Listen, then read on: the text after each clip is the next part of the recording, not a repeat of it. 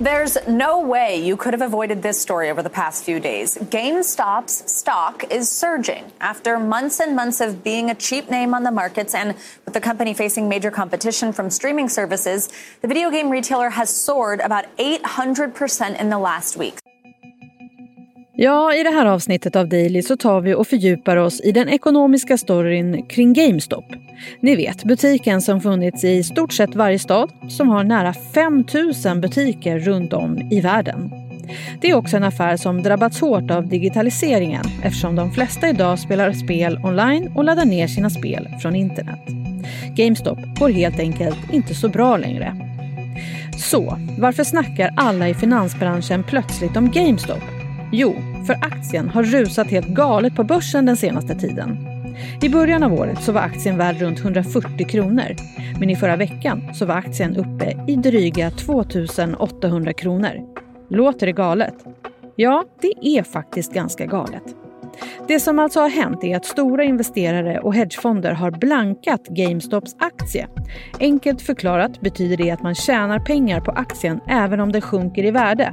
Men vi återkommer till vad blankning betyder senare i podden. Men ett underforum på Reddit, Wall Street Bets, bestämde sig runt nyår för att börja köpa upp aktier i GameStop. Wall Street Bets består numera av över 4 miljoner medlemmar och är en grupp som diskuterar aktie- och optionshandel. De är kända för sitt grova språk och galna satsningar. De ser sig också som den raka motsatsen till hedgefonder. Och det som pågår kring GameStop, det har av vissa kallats för en kamp mellan David och Goliat. Jag förstår om det här låter invecklat, men vi ska försöka förklara vad som händer. Vad innebär hela den här historien? Vad betyder egentligen blankning? Och vad har det för betydelse för finansmarknaden? Vi reder ut det här i dagens Aftonbladet Daily. Och det gör vi med Joakim Rönning. Han är utrikesredaktör på Nyhetsbyrån Direkt. Och jag ringde upp honom i torsdags, så det kan efter det ha hänt en hel del med GameStops aktie. Joakim får i alla fall börja med att berätta lite om bakgrunden. Ja, allting började egentligen i privatinvesterartråden Wall Street Bets på nätforumet Reddit. Och det är ju ett nätforum som blivit en av de främsta utposterna för internetkultur som vi har idag. Lite som en kanske lite rumsrenare version av Flashback som finns i USA och som ju blivit global då, åtminstone på engelska. Och i det här forumet så är det någon som har kommit på att om privatinvesterare organiserar sig och börjar köpa stora poster i aktier som blankas hårt, så kommer det leda till att hedgefonder och sådana blankningsspecialister bränner sig. Och det driver då upp kursen ytterligare så att privatinvesterarna kan sälja med vinsten. Och vi måste kanske ta ett varv på, vad är det här med blankning? Ja, det är ju då blankningsspecialister lånar aktier och säljer dem då i tron att kunna köpa tillbaka dem senare för en lägre kostnad längre fram. Utifrån en analys då som man har gjort att den här aktien är övervärderad. Och den analysen kan ju bestå då i att man tittar på vad är det för företag och vad har de för affärer. Kommer de tjäna pengar på lång sikt? Kommer det finnas ett intresse för företaget? Men sen då om det visar sig att den här blankningsfirman har fel och då har lånat aktier och sålt dem, så sen sticker kursen iväg och man senare då måste lämna tillbaka aktierna. Då kan det riskera bli så att man hamnar i en situation där skulden blir större än vad man har råd med och att man då riskerar att gå i konkurs, kort sagt. Och då måste man köpa tillbaka aktien, och att köpa tillbaka en aktie som handlas upp innebär ju att man ytterligare då eldar på den här uppgången. Så GameStop har ju helt enkelt inte en hållbar affärsmodell, och då tyckte många finansanalytiker att men det här är ju ett perfekt blankningscase, vi blankar den här aktien. Men det gillade inte GameStop-fansen? Nej, jag vet egentligen inte om jag vet inte om det finns några GameStop-fans. Men var någon i den här Reddit-tråden då insåg i alla fall att GameStop är ju världens typ mest blankade aktier. Och om en aktie är väldigt blankad så kan man ju bränna de här blankarna då, alltså tvinga dem att köpa tillbaka med stora förluster. Och samtidigt så leder ju det till att börsens själva funktion kidnappas och att det hela lite grann förvandlas till pyramidspel. För det här har ju eldat på enorma uppgångar. Alltså GameStop-aktien var 17 sexfaldigad i värde tidigare här i nu en veckan. Om man jämför 2 veckor tillbaka i tiden. Det är uppgångar som man inte ser i normala fall, och det är ju uppenbart då att det är ju någonting lurt här, och alla pekar då mot den här Reddit-tråden och det här forumet då som har över 50 miljoner dagliga användare, och just den här tråden då som har nu över 5 miljoner användare. Jag var inne och tittade.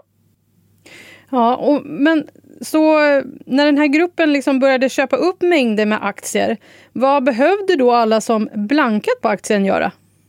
De behövde ju då se över hur mycket de hade råd att förlora i den här aktien då, som man vill ska gå ner. Och sen fatta beslutet då om när vi måste sälja utan att vårt bolag går i konkurs. Alltså våran hedgefond eller vad det nu är, en blankad specialistfirma då. För det är ju risken man tar på sig då, att man har ju lånat aktier och sen så har man sålt och väntat på nedgång. Och så går det tvärtom. Då blir ju det här lånet väldigt mycket större. Och till slut så riskerar man ju att få det som man i finanslingo kallar för margin call. Alltså att du måste helt enkelt likvidera din position. Och det man gör då är att man köper tillbaka aktierna för att kunna återge dem till den man har lånat ifrån. Och då förlorar man en hel del pengar? Ja, det gör man ju. Och det finns liksom ingen gräns på hur mycket man kan förlora. För en aktie kan ju gå upp hur mycket som helst. Men den kan ju faktiskt inte gå ner hur mycket som helst. 0 är ju botten.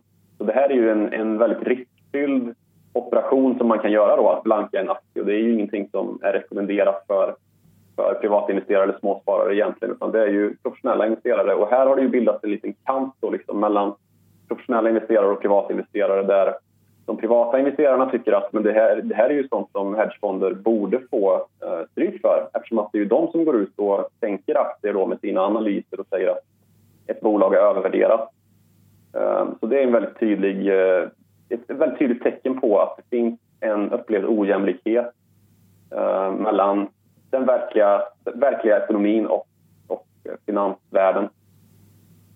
Och sen är det ju så, även Elon Musk är inblandad i det här. Vad är det han har gjort? Ja, alltså en annan aktie som är väldigt blankad, men det blankarna också har bränt sig rejält, är just Tesla. Och Elon Musk har ju gjort sig ett namn som inte bara klimatentreprenören bakom Tesla, utan också som lite av ett nättroll. Han har skrivit jättemycket om vad han tycker om blankare och analytiker som har varit oschyssta då, enligt honom, och värderat ner Teslas aktie. Och det här och en del andra uttalanden på sociala medier har lett till att amerikanska finansinspektionen förbjudit honom från att twittra om Teslas verksamhetsutveckling och aktier faktiskt.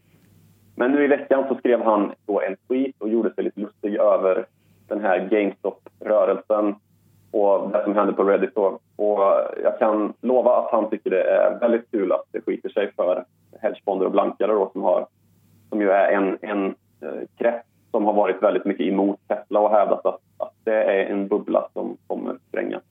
Men det fick ju också vissa effekter av att han twittrade, eller hur? Ja, det eldar ju på naturligtvis att stora finans, vad ska man säga, den nya generationens finanspotentater är ute och för sig på det viset. Och det är ju någonting också som lite mer konservativt hållna har kritiserat väldigt hårt då, att han och andra som har fått det ett namn då inom finansvärlden de senaste åren går ut och liksom hejar på den här rörelsen som använder börsen för någonting som den ju inte ska användas för egentligen, alltså manipulation. Och alltså börsen är ju ett verktyg för att kanalisera kapital till bolag som har en framgångsrik affärsidé eller som kan tjäna pengar. Inte då till att förvandla det till ett pyramidspel eller ett lotteri egentligen. Och det är ju risken då att vi står inför att bilda ett pyramidspel här, där alltså de som kommer sist in blir ruinerade då för att de tar för stora risker, satsar för mycket och sen så faller det ihop då. För det är inte så värst mycket som tyder på att det här kommer hålla. För det ska ju finnas en verksamhet i botten, och i GameStops fall så gör det ju inte riktigt det hårt. Ja, när jag läste på inför den här intervjun så läste jag om att det är någon person som hade liksom satsat sina sista besparingar på $50,000 och sen då tjänat $15 miljoner på hela den här affären. Mm. Det måste ju vara de som har liksom tjänat mycket pengar, men också många som har förlorat mycket. Ja, det blir ju som sagt ett pyramidspel av det. Och Än är det ju, de som har förlorat pengar på det här är ju de som har blankat aktierna, alltså hedgefonderna. Det är flera som har varit nära konkurs och som har fått ta in pengar då från andra hedgefonder eller finansiärer då för att överleva. Men sen så i slutändan så kommer det här förmodligen då att även drabba sådana som kommer in till en väldigt hög kurs, och så kommer verkligheten fram då antingen genom att myndigheter kliver in och kallar det här för manipulation och bedrägeri. För man får inte styra kurser på det här sättet då med så falska medel som nu sker.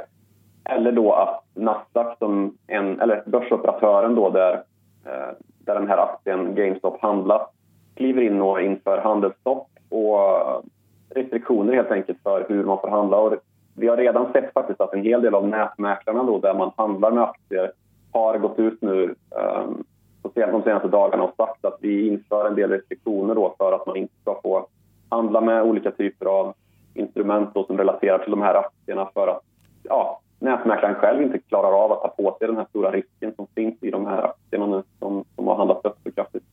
Vad tror du kommer hända framöver nu då?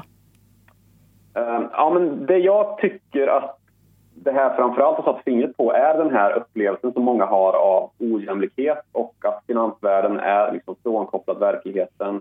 Och att det då borde vara lite fritt fram och skinna de här välbeställda hedgefondmäklarna som inte har en tillräckligt hållbar modell för att beräkna risk på sina investeringar. För det är ju uppenbart samtidigt då att här krävs det en ny modell.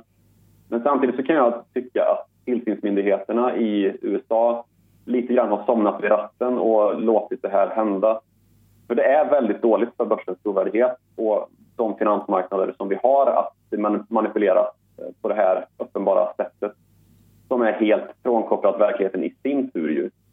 Så samtidigt som manipulation inte är något ovanligt för finansmarknaden, så finns det ju någonting helt nytt här då, att det är så många från privatspararsidan som har upptäckt den här möjligheten att blåsa hedgefonder pengar. Men det kommer leda till i slutändan att väldigt många på privatspararsidan också blir blåsta på pengar. Och då är det ju dessutom människor som inte har de här enorma tillgångarna då, som hedgefonder har och som lite grann ofta klarar sig. Liksom, utan att det kan vara livsbesparingar som helt enkelt går upp i rök. Vad tror du, Joakim? Blir det en krasch av allt det här? Jag tror faktiskt inte det.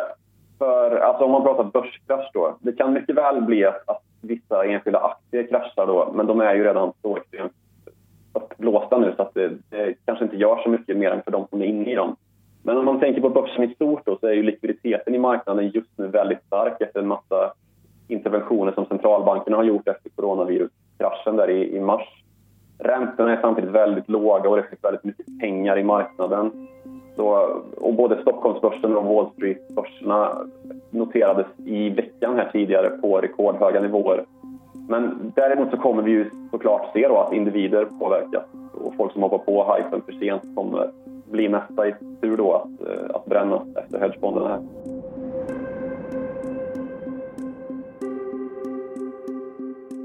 Sist här hörde vi Joakim Rönning, utrikesredaktör på Nyhetsbyrån Direkt. Och efter att vi gjorde den här intervjun i torsdags så sjönk GameStops aktie en hel del, men var fortfarande på en hög nivå. Senaste nytt om GameStop och vad som händer kan du läsa på aftonbladet.se.